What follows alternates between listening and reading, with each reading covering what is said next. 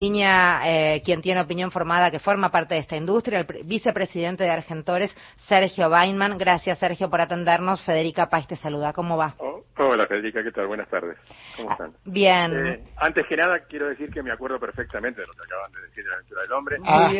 Salía, salía por, en ese momento ATC. Claro. Eh, era un sistema mixto de un video, digamos, de pequeños videos y además fascículos que salían todas las semanas eh, y que era un negocio que trajo a la Argentina en ese momento Crustel, eh, Crustel, de, de claro. Pepe genial. este, y el origen era efectivamente francés, era una, una serie francés, y todavía estábamos en dictadura. Mirá, Exacto, mirá, mirá, exacto, mirá. sí, Yo sí. supuse que se iba a acordar, Sergio, Y con una siendo hombre teoría- de la cultura. y exponiendo- Año 80, año 80. Claro, exponiendo la teoría darwiniana a través de dibujos animados, Exacto. este, la, la evolución del hombre, que es lo que la Iglesia rechazó introduciendo un fascículo eh, en, la, en la distribución en kiosco que no tenía nada que ver con la, la colección original. Es que teniendo en cuenta el contexto de de dictadura, se les escapó una serie progre en el medio del delirio, que tiene que ver también con cierta cabeza de mucho mucho bruto y entonces a veces ni entender claro. eh, lo que se estaba poniendo al aire. Sí, Eh, exactamente, tiene que, tiene que ver fundamentalmente con la ignorancia. Claro, Este, claro, Y, y cual. la- y a los ignorantes es más fácil engañarlos, siempre, en todos los casos. No importa cuál sea el cargo, este, ni cuál sea su lugar en la escala social. Apl- aplauso para el que lo sugirió poner, o sea, Claro, un que osado, sortear. un osado, claro, Sí, que se sí, mandó sí. y le salió bien. Em, a ver, Sergio, para aquel que no entiende demasiado que no es del palo, ¿qué es Argentores? Para entender que, que- vicepresidente una- de qué sos. Argentores es una sociedad, es la Sociedad General de Autores de la Argentina. Es una sociedad que representa a todos los autores dramáticos de la Argentina, eh, o sea, los- todos aquellos que escriben para teatro, cine, radio o televisión. Eh, no estamos hablando de literatura, que eso es la SADE, sino esto es una sociedad de gestión de derechos. Eh, los autores, digamos, los autores dramáticos cobran sus derechos por, por las obras de teatro que se, que se ponen en, en escena los autores eh, audiovisuales cobramos por las obras que se ponen a disposición del público, se hace, se hace comunicación pública de ellas, ya sea en la radio, en el cine o en la televisión o en las plataformas en algunos casos. Em, Este, y Argentores recauda esos derechos, los, los cobra por ley, digamos, es una- una la única entidad que está autorizada para cobrar por ley y es la que distribuye y paga a los autores este, sus derechos de comunicación pública. Clave porque además son un sector que si no fuera por Argentores estarían eh, muy ninguneados, porque además destaquemos que, salvo algunas excepciones, que son unos gente que, que, que funciona muy bien en el negocio, no, no estamos hablando de ingresos millonarios. No, no, para nada, por supuesto que no. No, no, desde ya eh, Argentores es, es una entidad que protege, digamos, la, esos derechos de los autores y trata en lo posible de que el ninguneo, digamos, se sienta menos. Claro. Eh, el ninguneo existe, luchamos contra eso permanentemente, eh, pero bueno, eh, como todas las luchas, es una lucha continua. Eh, así que bueno. ¿Cómo siguieron este, esta, este reclamo que vino siendo más insistente en estos últimos meses, dada la proximidad de la fecha eh, en cuanto a las industrias culturales en general y esta, esta prórroga finalmente otorgada, pero hasta, hasta ayer no, no había seguridad de que esto sucediera, más allá de que todos aseguraban que sí? ¿Cómo lo vivieron? Bueno, nosotros lo vivimos muy de cerca porque Argentores participa, es, es miembro del Consejo Ejecutivo de la Multisectorial Audiovisual. De la Multisectorial Audiovisual por la ficción en trabajo y la industria audiovisual. Este, es eh, quien estuvo muy, muy, siguiendo muy de cerca y muy, muy metida, digamos, en, en la promoción de la sanción de la ley, eh, con legisladores, en, en principio diputados, luego los senadores, o sea, desde, desde junio los senadores y hasta junio los diputados, para, para que esto fuera una realidad, porque la multisectorial, y Argentores particularmente dentro de ella, lo venimos diciendo desde que se sancionó esta, esta caducidad eh, en, la, en, la, en la ley en el, año, en el año 2017, y a partir de ahí dijimos, cuidado, venimos avisando desde el 2017 que a finales del 2022 eh, caducaban esas asignaciones específicas.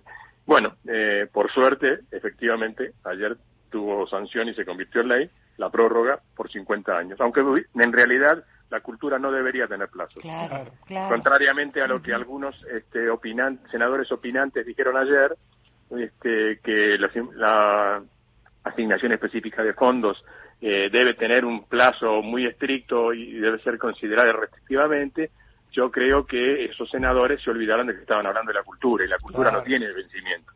Eh, me parece que ahí se equivocaron, eh, se equivocan en el con- conceptualmente, digo, profundamente lo digo esto, ¿eh? eh, yo creo que no entienden que la cultura siempre necesita fomento, en todos los casos. No es una cuestión de, industrias coyunturales que por cuestiones estacionarias este, o cuestiones de, coyuntura del mundo están mejor o peor, como la industria aceitera o como la industria vitivinícola. Eh, la cultura es una constante, la cultura es una constante necesaria y en todos los países del mundo tiene fomento constante.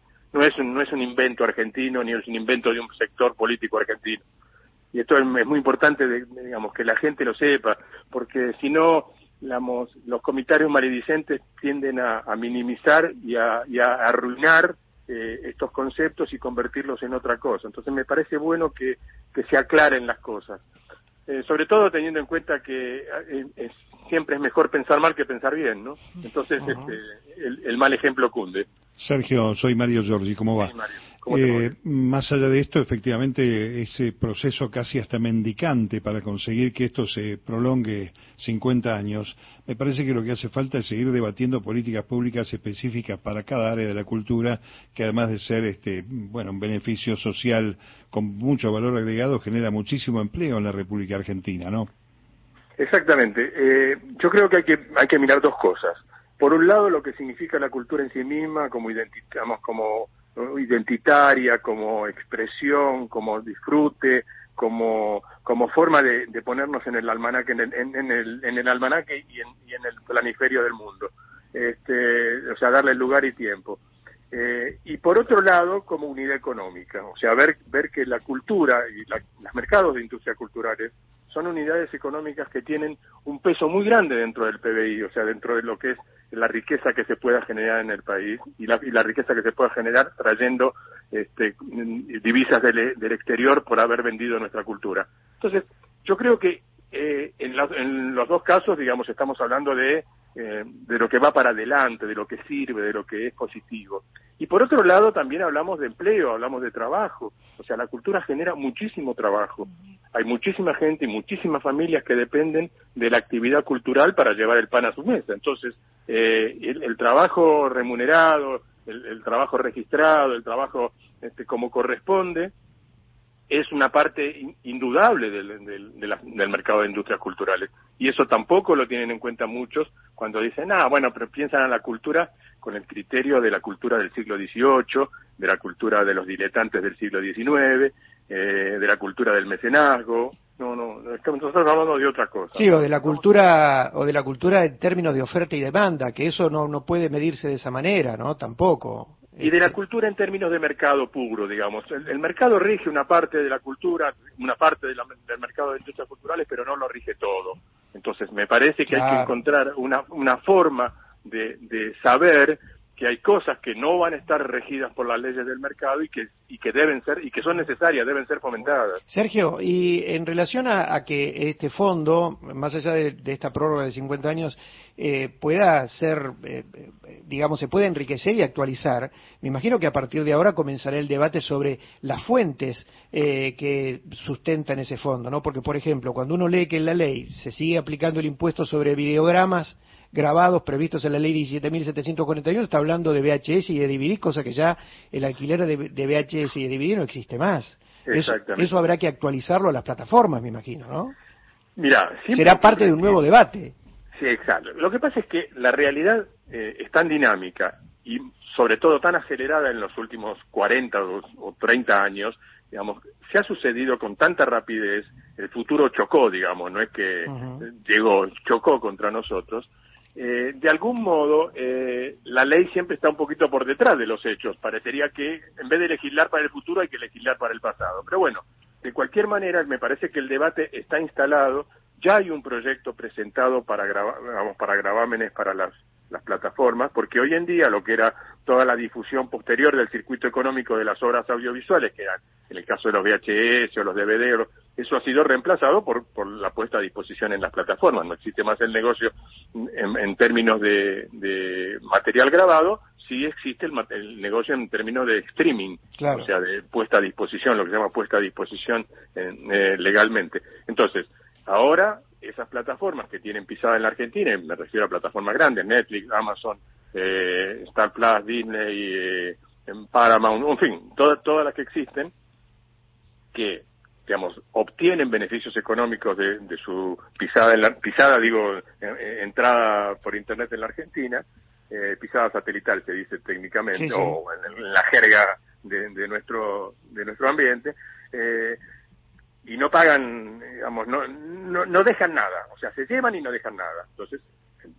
y estos proyectos que mencionabas están en línea con otros, por ejemplo, como en Francia, como en España, como en Alemania, en donde las plataformas tributan eh, fuertemente para, para lo que es la producción cultural local. Dos cosas, digamos, está basado en dos cosas que ocurren en Europa, que es la tributación, digamos, los gravámenes que se aplican sobre las plataformas y la obligación de librería, o sea, la obligación de catálogo, ah. de catálogo nacional.